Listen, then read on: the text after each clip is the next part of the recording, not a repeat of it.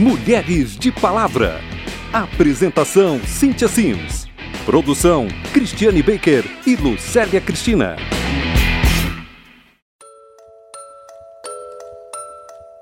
Humanização do parto é o processo de acreditar que a natureza é sábia e que o corpo da mulher está preparado para dar à luz.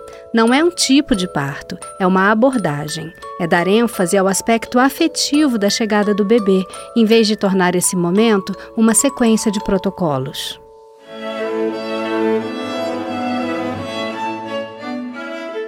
Mas o Brasil, junto com a República Dominicana, lidera o ranking de cesáreas no mundo, com 56% dos partos ocorrendo por meio da cirurgia. Enquanto a Organização Mundial da Saúde recomenda uma taxa média de 15% de cesarianas por país, os planos de saúde brasileiros chegam a 85%. É claro, a cesariana é uma operação trabalhosa, mas muito mais lucrativa e rápida do que um parto normal. Enquanto uma sala de parto pode acomodar de 15 a 20 cesarianas por dia, um parto natural pode levar mais de 15 horas para evoluir. A pesquisadora da Fiocruz, Kelly Arruda, explica como a cesariana se tornou um procedimento padrão. Antigamente as mulheres pariam em casa, acompanhadas de uma outra mulher que eram as doulas, então as mulheres cuidavam das outras mulheres, então era um ambiente extremamente feminino. Quando esse ambiente começa a mudar e começa a ir para o hospital, começa a virar um outro processo, né? Um processo iatrogenado, cheio de intervenções.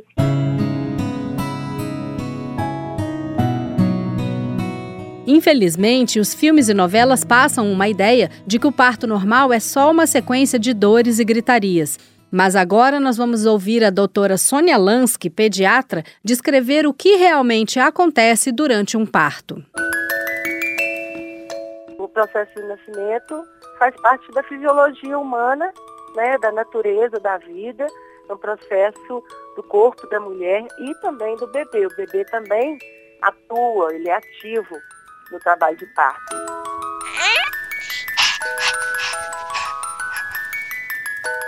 E ele recebe uma enxurrada de hormônios para disparar o processo de nascimento.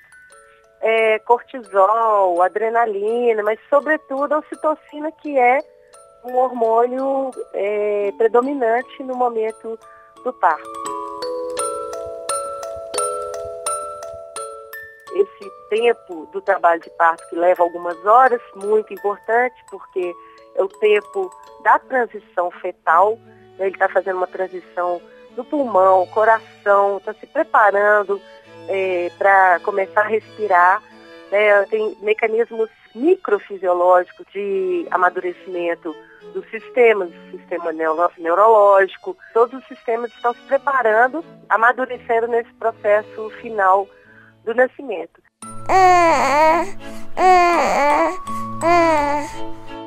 A pediatra Sônia Lansky também explicou que a primeira hora de vida do bebê é decisiva para a sua saúde física e emocional e por isso é chamada a hora de ouro. E a primeira hora de vida é fundamental, que é quando há essa acomodação, esse relaxamento, essa permanência do bebê junto do corpo da mãe, contato pele a pele, hoje super estudado, super importante para manter a regulação térmica, né, para o bebê não esfriar, para ele sentir, fazer essa transição externa ao corpo da mãe, com o calor, com o cheiro, com o amor, com o odor, né, com a escuta daquele coração que ele ouviu durante 9 meses na barriga, ele continua ouvindo quando ele está perto do corpo da mãe.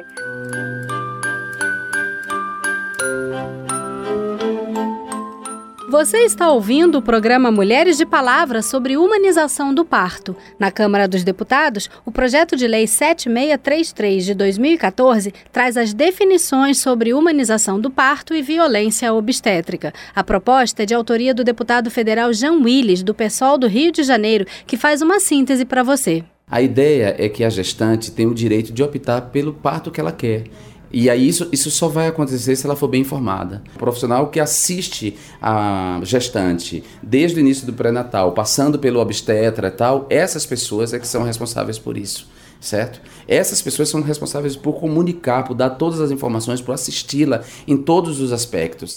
Nós já dissemos, mas vale repetir. Enquanto a recomendação da Organização Mundial de Saúde sugere uma taxa de 15% de nascimentos por cesariana em cada país, o Brasil apresenta os dados alarmantes de 56%.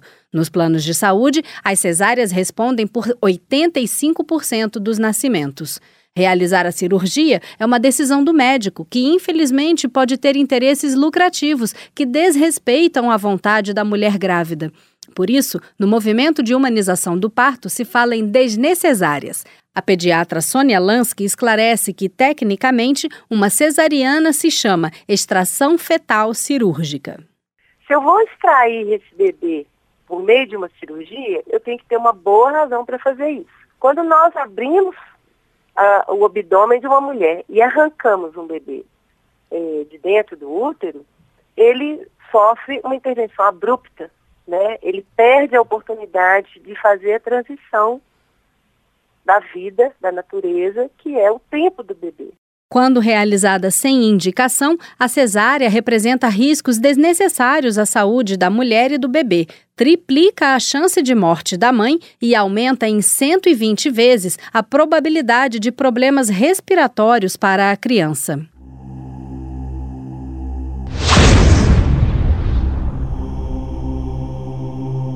Outros problemas como frio, riscos de infecção, imunidade mais baixa, dificuldades de criação de vínculo afetivo com a mãe e risco de interferência na amamentação devem ser levados em conta. A cesariana desnecessária, ela traz riscos para o bebê na medida dos efeitos imediatos na vida desse bebê e os efeitos futuros, a longo prazo. Nós temos costume de dizer que esses efeitos são invisíveis, eles não são considerados. Então a criança nasceu. E agora? Doutora Sônia Lansky apresenta uma série de protocolos que são muito comuns e não tem necessidade real de serem feitos. Um bebê mexido pelos profissionais de saúde, banho, aí pesa, mede, dá aquela injeção da vitamina K, pingo, colírio, aquela série de procedimentos que nós tivemos que derrubar com a ciência, com a produção científica, para dizer que não, que esses procedimentos eles não são benéficos, eles não devem ser realizados, que a primeira hora de vida é fundamental que mãe e bebê estejam juntos. É claro que há situações em que a cesariana é recomendada. A doutora Sônia Lansky fala sobre isso.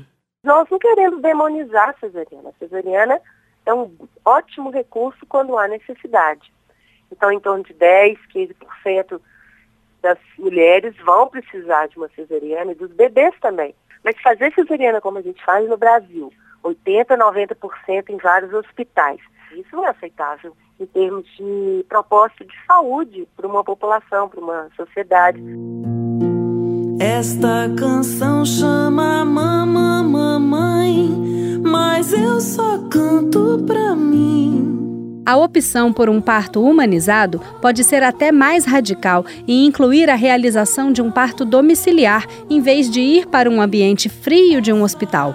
Marília teve os 2 filhos em casa, de parto normal, com o apoio de uma enfermeira obstétrica. Ela não se arrepende, mesmo com a complicação que teve no segundo parto. Eu comecei a sentir as dores também de manhã, era umas 5 da manhã, e eu já mandei mensagem para a enfermeira, né? E ela é minha, coincidência, ela é minha vizinha aqui no mesmo condomínio que eu moro. E aí ela já desceu aqui para casa, porque como era a segunda gestação, a gente estava esperando um parto bem mais rápido. E aí o que aconteceu foi que a minha filha estava com a cabecinha mal posicionada. E a gente precisou fazer algumas manobras de posição, né, para ela se posicionar direitinho. E nesse tempo eu senti muita dor mesmo, e ela não vinha. E aí numa última manobra ela se encaixou e rapidinho ela nasceu. 10 minutos depois da manobra ela encaixou a cabecinha e nasceu. No Distrito Federal, a Casa de Parto de São Sebastião foi uma experiência pioneira de humanização do parto. Sabine teve sua filha lá em 2005 e adorou o atendimento. Essa discussão sobre parto humanizado ainda estava bem, de uma forma inicial, na academia, no SUS, era até visto com preconceito, né? O parto humanizado era aquele parto que poucas mulheres faziam, que na verdade era uma desobediência a algumas normas médicas. Quando eu entrei em trabalho de parto, numa madrugada, eu fui para a casa de parto, fui muito bem recebida. Eu lembro que não tinha vaga para mim na hora que eu cheguei. Fiquei 12 horas aguardando, né, o nascimento da minha filha.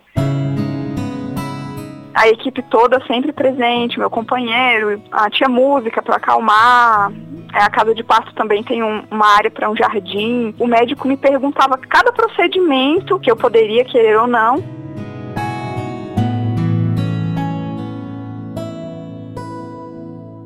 O hormônio ocitocina é chamado o hormônio do amor, porque é produzido pelo corpo humano em situações de intensidade afetiva e tem um papel fundamental no processo de nascimento. Para a pediatra Sônia Lansky, esse é mais um motivo a ser considerado na decisão de realizar uma cesariana.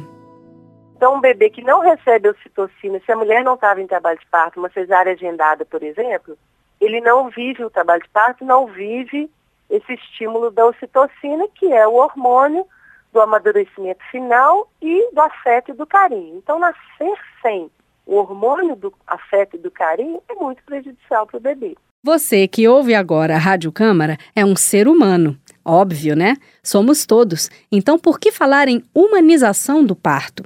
Doutora Sônia resume para a gente o motivo dessa proposta.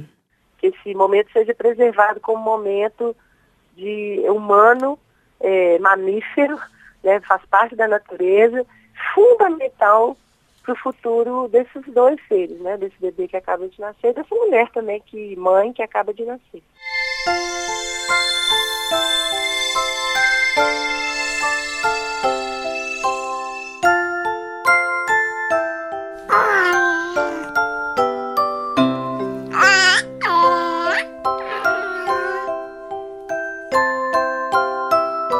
Neste programa, nós começamos a conversar sobre a humanização do parto e do nascimento. Participaram a doula e pesquisadora da Fiocruz, Kelly Arruda, a pediatra Sônia Lansky, doutora em saúde pública, as mamães Marília e Sabine e o deputado federal Jean Wyllys, do PSOL do Rio de Janeiro.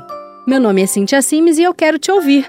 Mande seus comentários pelo Disque Câmara 0800 619 619, pelo e-mail radio@câmara.leg.br ou pelo Facebook da Rádio Câmara. A gente continua a série sobre humanização do parto no próximo programa, falando sobre o papel da doula. Obrigada pela sua audiência e até lá!